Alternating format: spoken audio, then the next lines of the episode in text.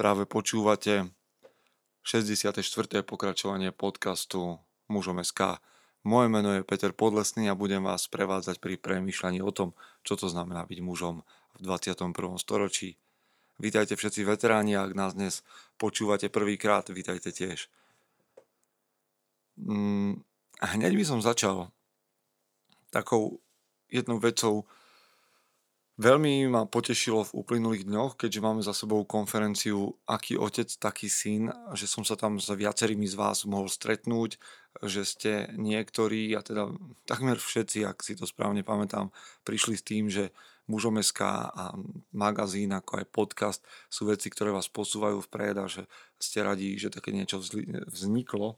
Takže Vďaka vám, vďaka vám za tieto veci, za to, že s tým prichádzate a že nás takto pozbudujete a ženiete vpred. Ja príbehy, ktoré ste mi povedali a ktoré ma inšpirovali, určite posuniem aj redakcii. Ak ich máte, veľmi nás povzbudí, ak nám pošlete nejakú vašu skúsenosť alebo to, um, v čom vám tento podcast dáva zmysel. Konferencia dopadla veľmi dobre a verím, že sa na nejakej podobnej pre mužov stretneme možno raz aj pod taktovkou mužom SK. Čo vy na to?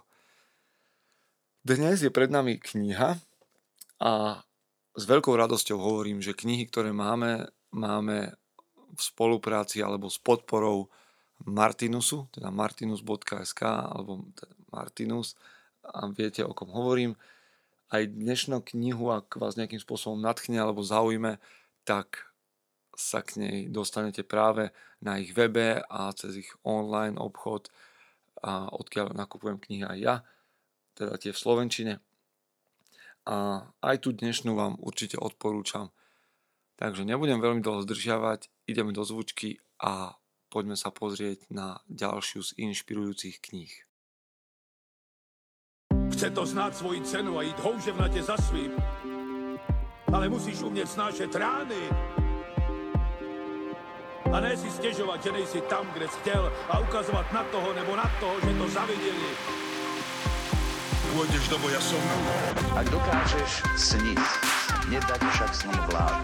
Práci taše činy v životě se odrazí ve věčnosti. Kde je vôľa, tam je cesta. Istý druh krásy. Zaslužte si své štíty! Kedy si som počúval nejaký podcast, kde sa čítala kniha a bola to kniha o napoleonských vojnách. Ale špecifická bola v tom, že to nebol nejaký suchopárny výpočet dejinných udalostí, ale že to boli zápisky jedného z vojakov francúzskej armády. A vtedy som si hovoril, že je škoda, že niečo také nenapísal aj nejaký Slovák, že by bolo zaujímavé čítať zápisky alebo denník niekoho z podobnej kultúry, povedzme, alebo z tohto kúta zeme, kde sme si tak nejak bližší. Čiže vtedy som ešte ale netušil, že také niečo existuje. Knihu, ktorú dnes čítam a som prečítal vďaka odporúčaniu jedného z vás, vďaka Juraj, ak nás počúvaš. A je to kniha od Samuela Činčuraka, volá sa Vojna pod názov je Malé poznatky z môjho života na bojišti v rokoch 1914 až 1918. Samuel Činčurák bol človek, ktorý, ktorého môžete nájsť, možno vygoogliť aj ako spisovateľa a nájdete aj nejakú jeho literárnu tvorbu, ale aby som to povedal celkom presne, narodil sa 28. júla 1883 v dolnozemskej dedine Pivnica Hľadali by sme to v súčasnom Srbsku, autonómna oblasť Vojvodina, časť Báčka. Neskôr, neskôr sa oženil na Slovensku a žil v obci Ozdín v súčasnom okrese Poltár. Takže ak nás niekto z tohto kraja počúvate a viete niečo o tomto človeku, môžete nám to napísať do komentára. Čo je zaujímavé na tejto knihe je, že Samuel slúžil v tzv. trajnoch Train, v doslovnom preklade vlak, bola zásobovacia služba. A teda nebol to vojak včela armády, ale niekto, kto sa staral o zásobovanie. Z toho pohľadu hodnotí aj vojnu a to, čo sa tam dialo. A o tom viac, keď budeme čítať, ale je nutné povedať, že tento človek, tento vojak mal také sil, silnú osobnú vieru a toho vychádza aj jeho taký morálny postoj a jeho hodnotenie toho, čo sa deje.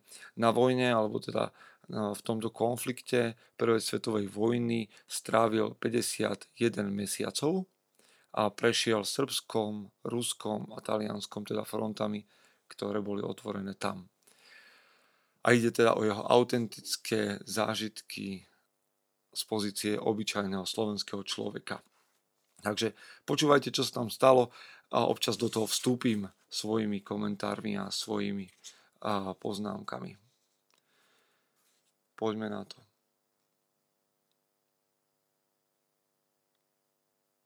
Šli sme po pivniciach, nosili vo vedroch víno a pálené, pilo sa koľko ktorý vládal. Nahali sme točky otvorené, takže potom potokom tieklo. Nadišli sme na jeden, na jeden chov, kde bolo asi 300 kusov vykrmených svíň. Rezali sme, piekli, varili, ničili a kazili. Potom sme našli jeden rybník a v v ňom veľa krásnej ryby. Co sme si pochutili. Ako tak mašírujeme, pred nami šli muničné vozy. Na ulici stáli dve srbské ženy a jeden starý Srb.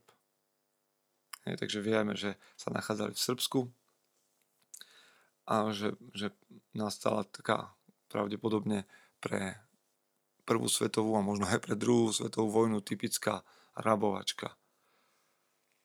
Ale počúvajte situáciu, ktorá vykresľuje to, o čom vojna môže byť. Jeden dôstojník sa pýta toho starého Srba. Kade šlo srbské vojsko? Srb poklonil sa hlboko a hovoril, neznám, gospodine, kuda je vojska odišla. Tu sú byli, ale susad neznám. Neznáš? skrikol na jeho dôstojník, zahršil škaredo a vytiahol z pošvy levarku. Levarka je nejaký skomolený názov pre revolver. A prask do Srba. Srb sa hneď z mŕtvy zvalil na zem. Ženy do kriku a dôstojník jazdil ďalej za jeho vozy. Medzi nimi boli takí, že nevládali už na voze sedieť, ale padali z vozov pod zadné nohy koňom. Jeden z našich vojakov bol dosť napitý a preci plný strachu, boli nás naplašeli, že ženy z povalu na treňakov strieľajú. Tak ako náhle čo šuchlo, hneď strieľal, nehľadiac ani, ani kde. Tak poranil pár furmanov a jednoho celkom zabil. No vina prišla na srbské ženy. Keď sme prešli šabac, naraz začali z jedného kopca Srby do nás šrapnelmi páliť. To bolo z metku, plné zákopy vozov. Ten tam volá o pomoc a druhý inde. Keď pozeráte vojnové filmy, tak samozrejme tie dnes, ktoré sledujeme, tak sú, alebo sa snažia o taký autentický obraz, ale len málo kto sa snaží vykresliť vlastnú armádu práve takýmto spôsobom. Ožratí vojaci na vozoch, strieľajúci po sebe, padajúci pod kone, hádžuci vínu na ženy, zabijajúci civilistov. A to sme na začiatku knihy v pár riadkoch. Takže pokračujeme v tom, čo sa dialo potom, ako Srbi začali šnap, šrapnelmi paliť a už trošku počujete, že je tam taká tá aj dobová reč, takže áno, takáto je celá kniha. A občas sa v tom um, ťažko, ťaž, možno trošku ťažšie orientuje. Jedného vosprivalil, druhým kone ušli, iní zase opili nevládze stať na nohách. Keď sme stihli ku sáve, veľmi málo nás zostalo. Podôstojník rozprával, iní tvrdili, že je to tak, bo spolu s ním to prežili. Takže toto je taký prvý obraz, ktorý, ktorý sa mi naskytol, keď som začal čítať tú knihu o tom, že a to nebolo len o nejakých heroických bojoch a zápasoch. A kto vie, je nám možno jednoduché súdiť mužov na vojne. Ja sám som nikdy vo vojne nebol, nikdy som v nej nebojoval, ale aké zúfalstvo mm, príde na mužov, ktorí sú otrhnutí od rodín, dostávajú výplatu, lebo títo furmani výplatu dostávali a veľmi dobrú na, na ten čas a zapíjali mm, to, čo videli v alkohole. A poďme trošku ďalej, o pár strán, no, o, o, o dobrých pár, o nejakých 30 strán ďalej o tom, čo sa dialo v inej situácii a v inej chvíli. Začalo už svítať. Dažď bol prestal a hmla sa spustila. Mne bolo zima, takže som až zubami hrkal. Na druhej strane cesty stala jedna šopa. Tam boli nocovali husári od 10. domobranického pluku. Tí kladli v šope oheň a zohrievali sa. Potom poskákali na kone a odišli. Ako odišli, šopa sa chytila plameňom. Ja chcel som sa ísť zahriať a na to začali patróny v tom ohni strieľať. Bol som rád, že som nešiel, buda, ktorá mohla aj mňa trafiť. Stojím vedľa, vedľa cesty, môj furman bol už vyšiel na cestu Lenže ďalej sme nesmeli, keď stotník nedovolil jeho vozy predísť. Puk, puk, bolo počuť za nami. Ja myslel, že to naša patrola snať počula tie patróny strieľať v tej šope a mysleli, že je tu nepriateľ a že nás badajú, že prestanú. Puk, puk, začalo hlasnejšie. Ako tu stojím, ide jedna stotina honvédov, jeden z nich začal kopať dekung.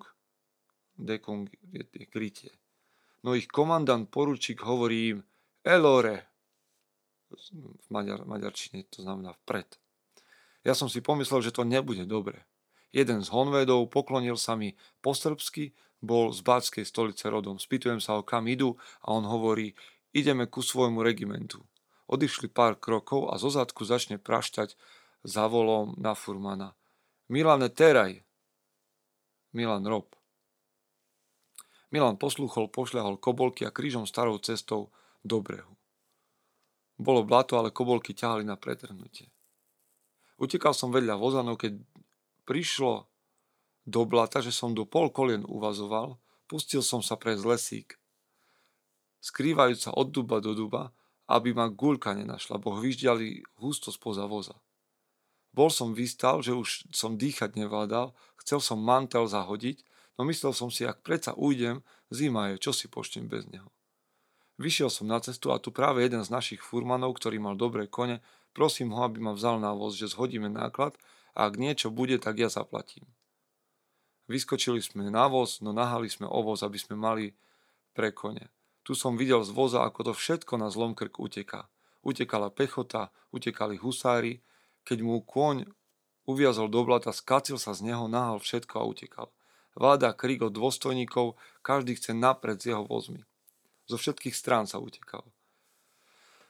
Čiže žiaden heroický boj, ale najprv len teda pár patronov, pár nábojov v ohni a potom teda aj nejaké prepadnutie a žiadna, žiadna steč, žiadna, žiadna bitka a vojna, ale ten, kto môže, uteká a, a necháva všetko za sebou a, a predbieha a, a premýšľa, čo zhodiť.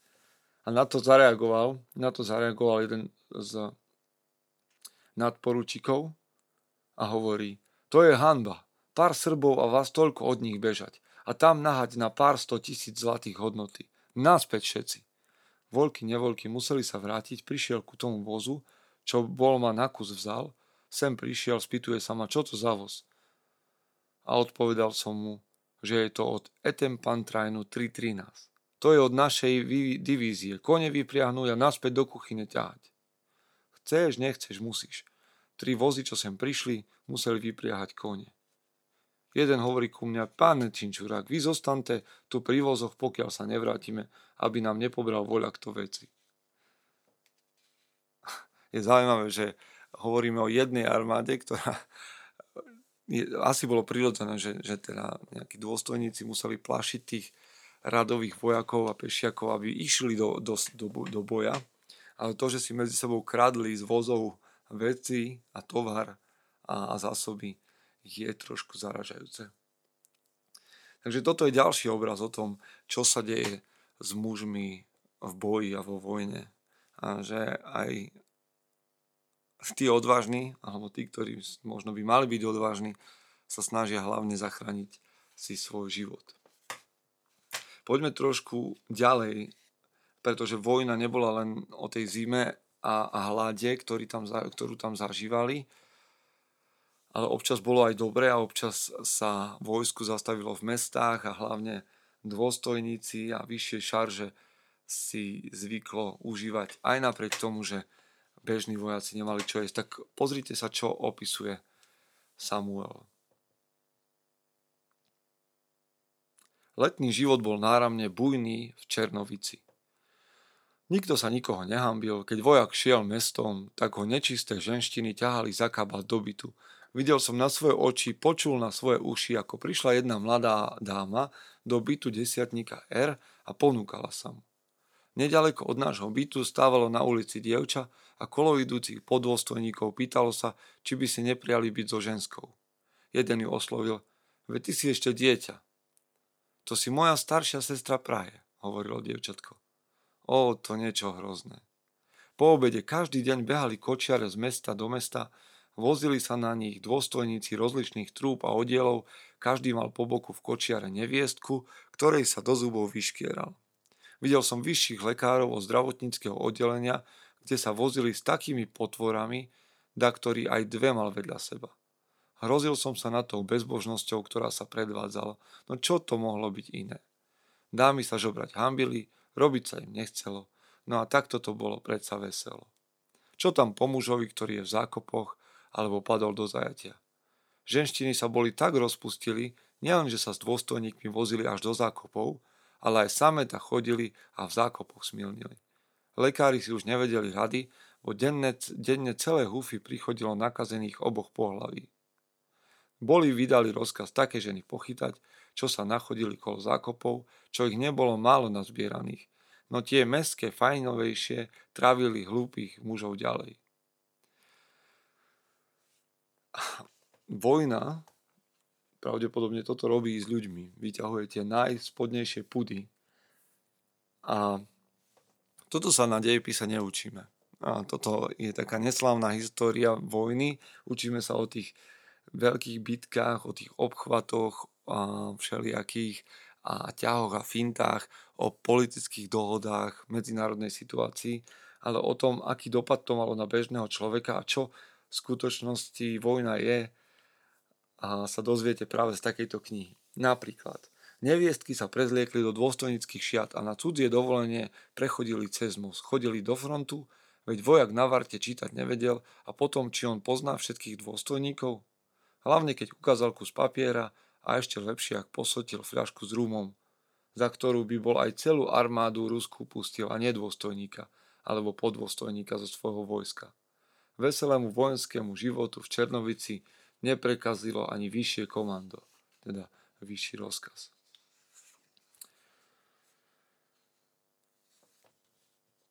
Nielen, že vojaci divočili za neviestkami, ako to píše Samuel, nakoniec to je niečo, čo sa deje asi aj dnes, ale diali sa iné veci. Zatiaľ, čo sa o Samuelovi dozviete, že občas slúžil v pekárniach, ktoré vojsko malo svoje vlastné, alebo bol pri zásobovacom oddieli, alebo bol teda pri tých trajnoch, tak mal celkom prehľad o tom, čo sa dialo v zákulisí, ako to bolo s jedlom. Veľmi často píše o tom, ako vojaci zranení z boiska hľadovali, nemali ani kocku cukru alebo niečo podobné o chlebene hovoriac, zatrpeli eh, vo veľkých bolestiach bez jedla a častokrát aj bez vody. Ale bola na vojne aj iná situácia, o nej píše. Vždy som si myslel, že kde sú veľkí páni, tam sa falož neprevádza, no aj to sú ľudia, lakomstvo a obžerstvo zrovna tak opanuje vzdelaných ako sprostých.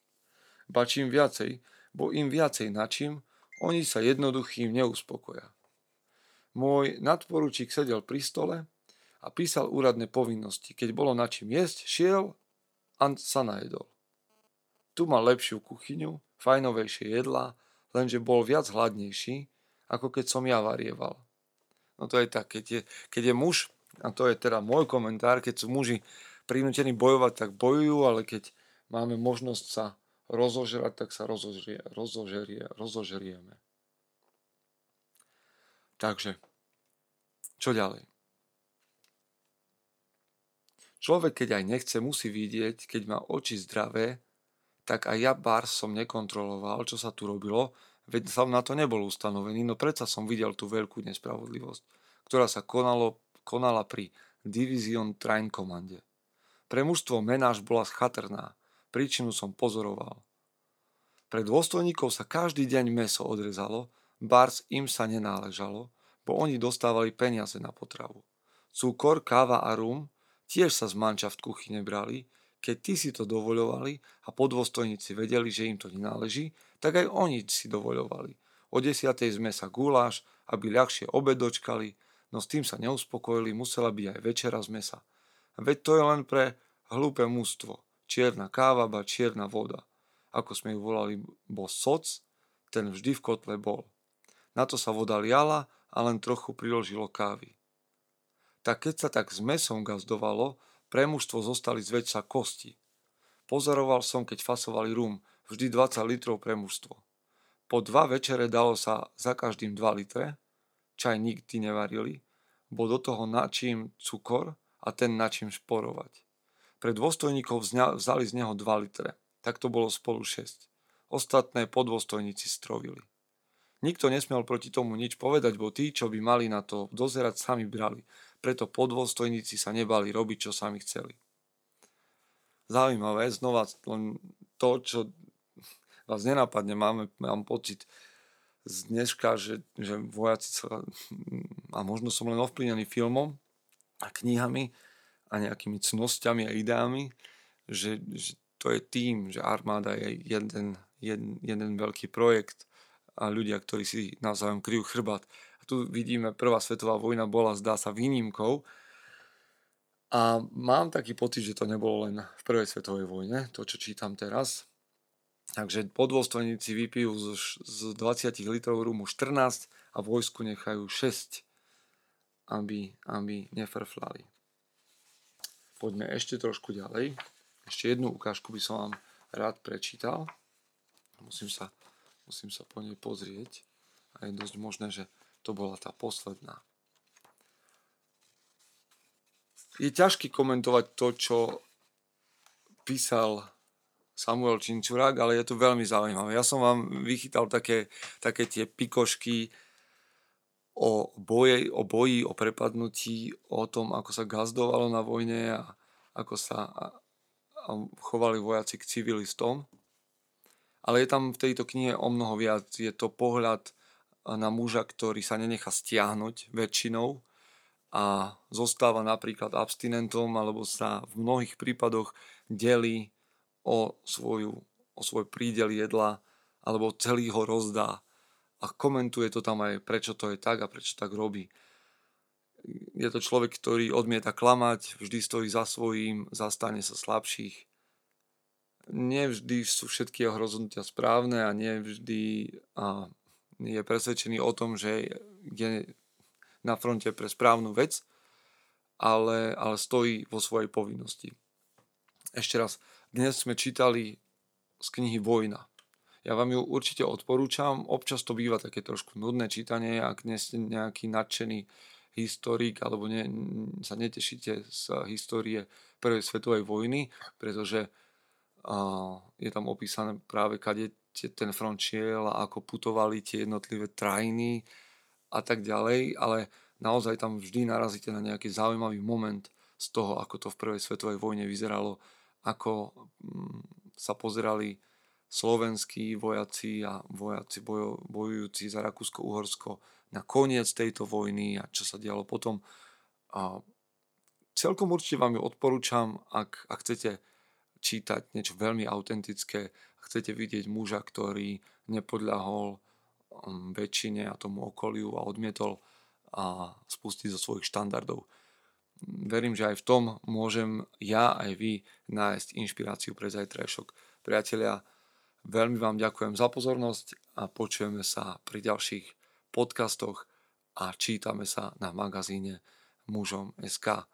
Snažte sa pracovať na tom, aby ste zajtra mohli byť tou najlepšou verziou seba samého.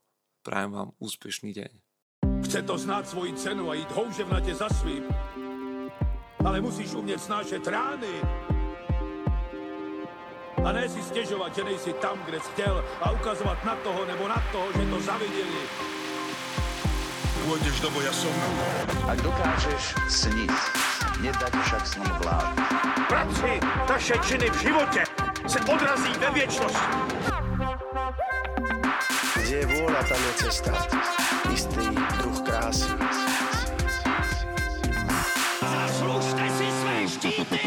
Mm-hmm.